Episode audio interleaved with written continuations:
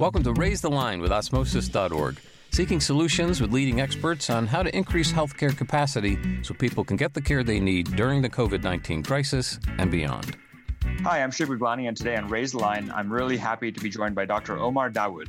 Dr. Dawood is a clinician and stage four cancer survivor with more than 25 years of senior management, medical research, and clinical experience with a focus on innovating medical device and digital health products as a senior executive. Prior to Calm, he held leadership positions at Ginger.io and AliveCor, which are two of the leading companies in digital health. He's currently the chief medical officer and head of sales for Calm, which is an experience for resilience and mental fitness. So, Dr. Dawood, thanks so much for taking the time to be with us today. Thank you so much. Great to be here. You have a really impressive background. Penn, Yale, many other logos behind you, and you're a cancer survivor. I would love to hear kind of what first got you interested in a career in medicine and then transitioning into leadership roles in digital health companies. Yeah. You know, I went through a, a difficult experience when I was a teenager. I was diagnosed with stage four Hodgkin's lymphoma a couple days from my 15th birthday. And it really uh, lit a fire in me to be able to actually bring innovation to the hospital. Uh, I got to see a side of medicine that really to me highlighted the need for better access, better quality of care, and as I said, the ability to bring innovation on all fronts uh, into the hospital system. So from there, I pursued a career in medicine and always followed my passions. You know, studied in the public health realm and got more of a collective view on medicine. And then after being out in San Francisco in, in residency training, I really got a, a really good firsthand taste on the opportunities to be able to actually apply my clinical expertise and strategic mindset into the business world to be able to not just touch patients from a one-on-one perspective and help them, but actually influence an entire sphere of patients around the world. Yeah, that scale of impact is definitely something that's led to me taking time off med school from Hopkins and, and deciding to go and start a company. So clearly, between the, the logos you've worked at, Calm especially, you've reached millions of people, the work you do. So going into Calm, I'd love to hear what resonated about Calm with you and then how you joined as chief medical officer and head of sales. We've had various chief medical officers of health systems, of other companies like Accolade on, on the Raise Line podcast. I think you're the first where I've seen dual roles, which is really interesting. Yeah, it's interesting. It's usually a separation of church and state. So to bring the two together makes sense actually for what we're doing and and maybe we'll set a trend for the industry. So for me, you know, Calm is a really interesting company and and we have a very interesting experience to provide to you know over 90 million people around the world and for me it was the opportunity to work with something that has for the first time been a wellness app experience that people actually pay for that is actually viral and hyper engaging. And to be able to take that and be able to bring that, you know, from 90 plus million consumers in 190 countries around the world and bring that into the employer world where we have this conundrum where when you bring a benefit in, the number one problem is getting people to use it, especially behavioral health. To me, seemed like the ability to actually reinvent and change the whole world of benefits for behavioral health. So my charge coming in was really to help lead and build the entire B2B and commercial business and be able to create that in a way in which you augment our commercial, our, our consumer business to be able to help employees live happy, happier, healthier lives and take calm from, you know, hopefully tens of millions of people to hopefully billions of people around the world that's definitely an inspiring mission. And, you know, one other guest we've had in the podcast is Arianna Huffington, who clearly her own experience having this breakdown that she'll admit at Huffington Post led her to start Thrive Global, which is obviously a leading brand and partners with a bunch of employers to do various wellness initiatives. Would love to hear, you know, you have a very impressive scientific background, a lot of publications behind you. What are some of the like the outcomes you all are looking at at Calm, both for the consumer side as well as for for the health plans and employers that you all work with? Yeah, great question. I think everything we're doing, and when I say we, I mean everyone digital health space falls apart if you're not based on solid evidence and science. Just doing something because it feels good is not enough. You really want to have things that are outcome, truly value based. I am really proud of the efforts that we have at Calm. Our science team is led by Dr. Jen Huberty, who's a professor at the Arizona State University, and she has a team there that structure IRB based clinical studies and research in a variety of areas across general populations, across smaller focus populations like cancer patients, for example, to be able to really prove out the value of something like Calm, where you're bringing in helping people build resilience and mental fitness, giving them the ability to be preventative so that they're better able to deal with stress and anxiety, as well as actually treat the stress and anxiety in the moment. I think for me, foundationally, and, and I love that we ascribe to this at Calm is it's not about the number of publications. You have a lot of companies that wave, we have X number of publications and look how good we are because of that. I am more focused on the quality of publications. You know, are there good RCTs? Are there good, is there good level one evidence where we actually can strip out the confounding factors and actually look at true cause and effect? I think we do a very good job of that.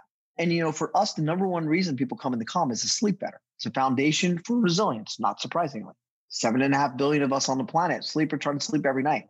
And so a lot of our research is focused on sleep and really diving deep into both qualitative and quantitative endpoints related to that, as well as a variety of other metrics and studies and stress and anxiety and those types of areas. So, we're talking about mental health and resilience or mental fitness in the middle of the COVID pandemic. You know, you joined Calm October 2019, according to LinkedIn. So, your congratulations on your one year anniversary. Thank you. It's been a crazy year, I'm sure, for all of us and, and you in particular. But how was pre COVID versus post COVID for, for Calm? We'd love to hear how it's affected, how you all think about Calm and its impact on society, and if it's accelerated any initiatives that, that you all were planning to release maybe in the future. Yeah, I mean, I think the way to really sum it up is we are humbled that we are in the position that we are during this global pandemic to be able to help people. I mean, we are helping, you know, millions and millions of people around the world at one of the most stressful times that we as a society will ever face. And, and that's humbling to be in that position and comes with a tremendous responsibility. You know, our volumes and our user base were already quite large, largest in the industry prior to the pandemic. And so, you know, of course, everyone saw a bit of a bump, quite a bit of a bump during it, but but volumes still obviously remain incredibly high. The interesting thing about this concept in this space of resilience and mental fitness, it's a very broad space, is that, you know, I'm not sure about anything in the world, right? But you're sure around the corner there's stress and anxiety permeating from our personal and professional lives we have to deal with. And so this concept never goes away of the need to build resilience and mental fitness. The pandemic is a heightened, perfect storm of ingredients around that level of stress and anxiety, but it's not going to go away, right? We're still going to have stress and anxiety in our lives. What to me has happened in the last six months is it's put this in the forefront. It's opened up the dialogue for everyone, where now people are talking about it more.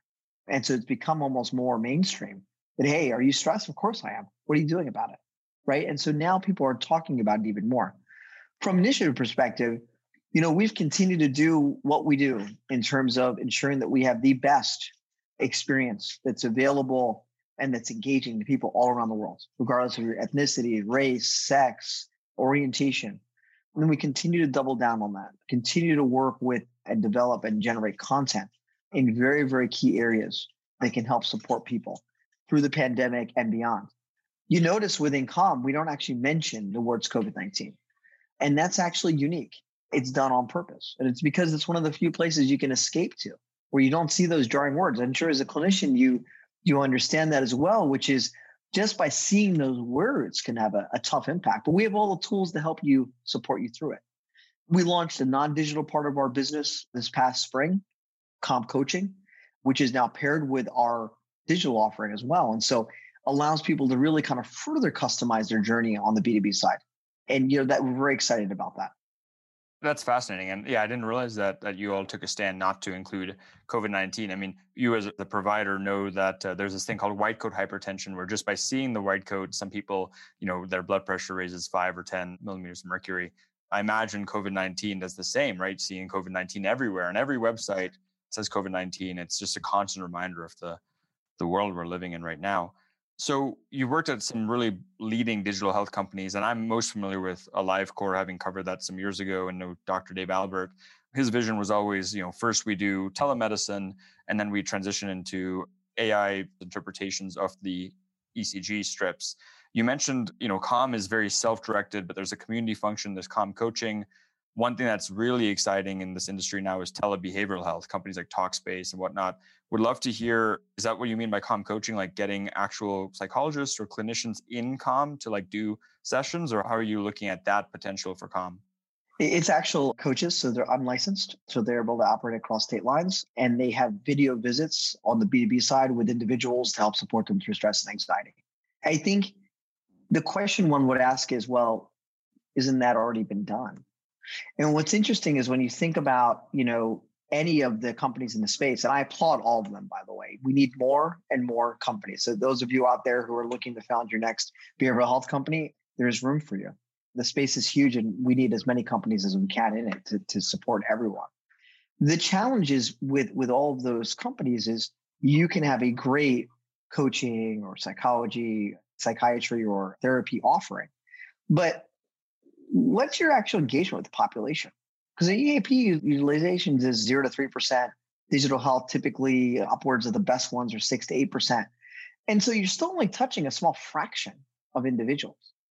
You know, Calm, our average sign up rate within accounts is over 26%. And our average engagement's well over 75%. So when you have those kind of numbers and they escalate even higher in many accounts, over, you know, over 650 accounts that we've launched in this last year, and then you you pull in something that is very personalized, now people are able to actually access that in a much higher fashion because they're already engaged with the system. So it completely changes the narrative on how you view coaching, for example, or other personalized options. What's the secret behind, uh, or whatever you can share about that massive subscribe base and then the engagement rate? 75% of people who install are engaged. And I don't know how you're defining engagement, but that's impressive. Well, we have a little bit of an unfair advantage. We have a brand that literally everyone knows. It's probably one of the or the largest brand in digital health and wellness, actually, in general, where everyone around the world's heard of it. So when you come to a company, you say, Hey, I'm going to drop in Calm. It's available to you. Everyone knows what it is. And so the top line awareness is immense. That's one of the things you try to do with a benefit is you try to explain to them what this thing is. Well, that's already been done. And so because of that, and because we've had so many people that have interacted with it on the consumer side, and because we have an engaging offering on the consumer side where you know we won apple's app of the year in 2017 beating out every consumer app like that just doesn't happen in wellness.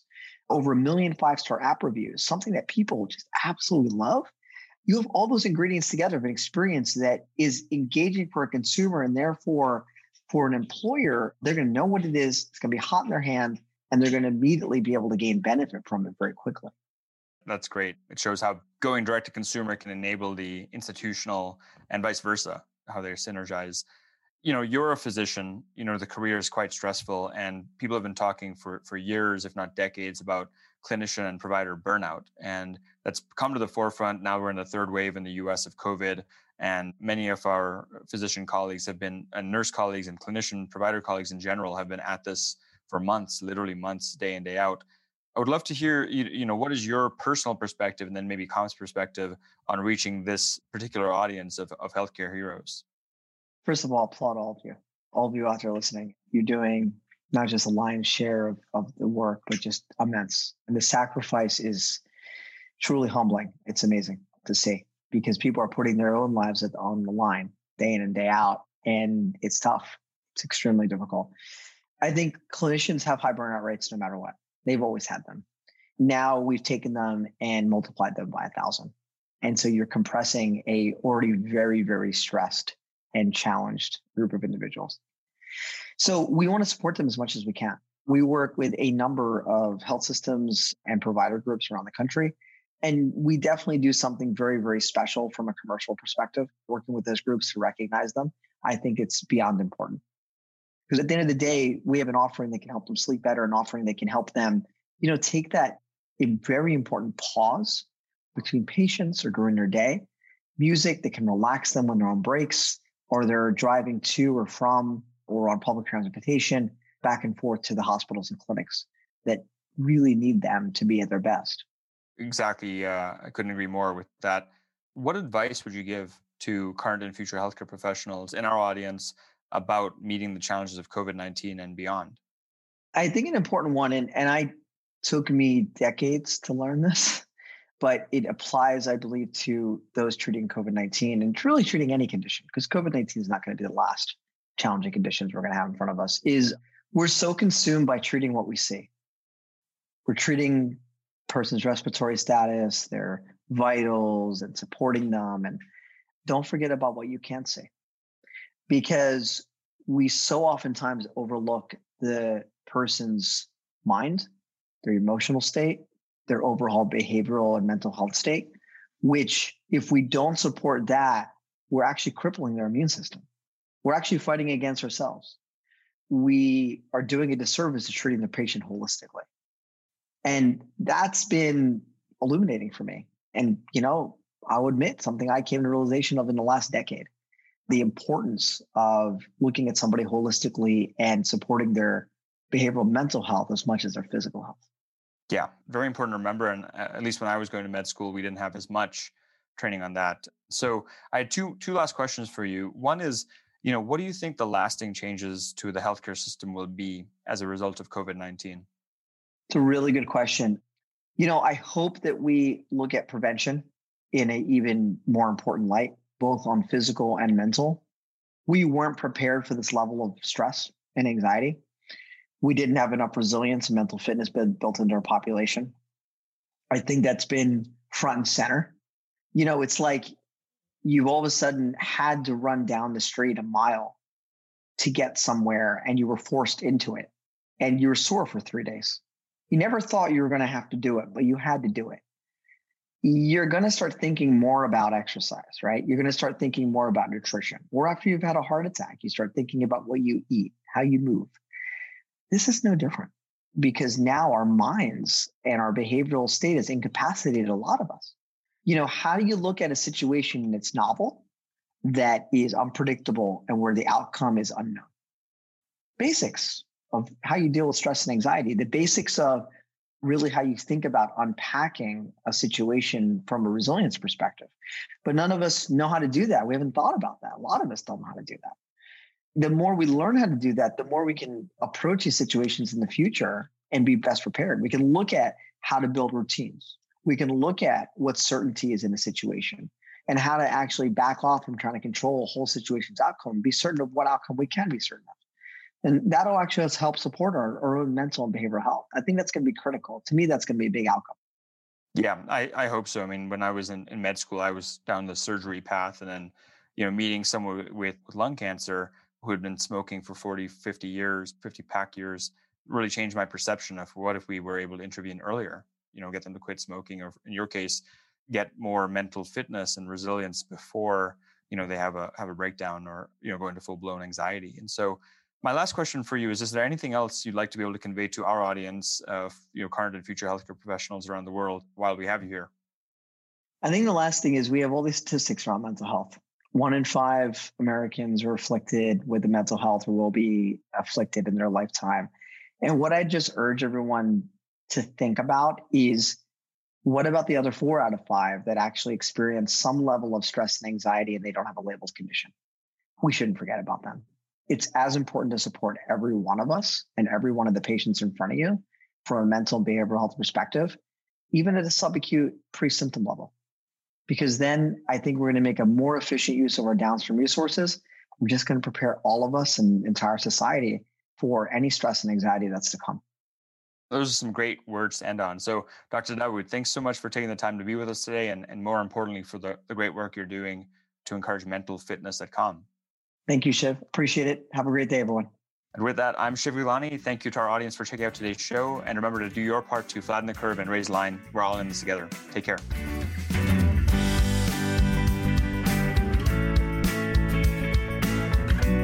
For more information on how you can help raise the line and flatten the curve, go to osmosis.org slash COVID-19. If you like this podcast, please share it on your social channels. You can also subscribe to the series and check out all of our podcasts at osmosis.org slash raise the line podcast.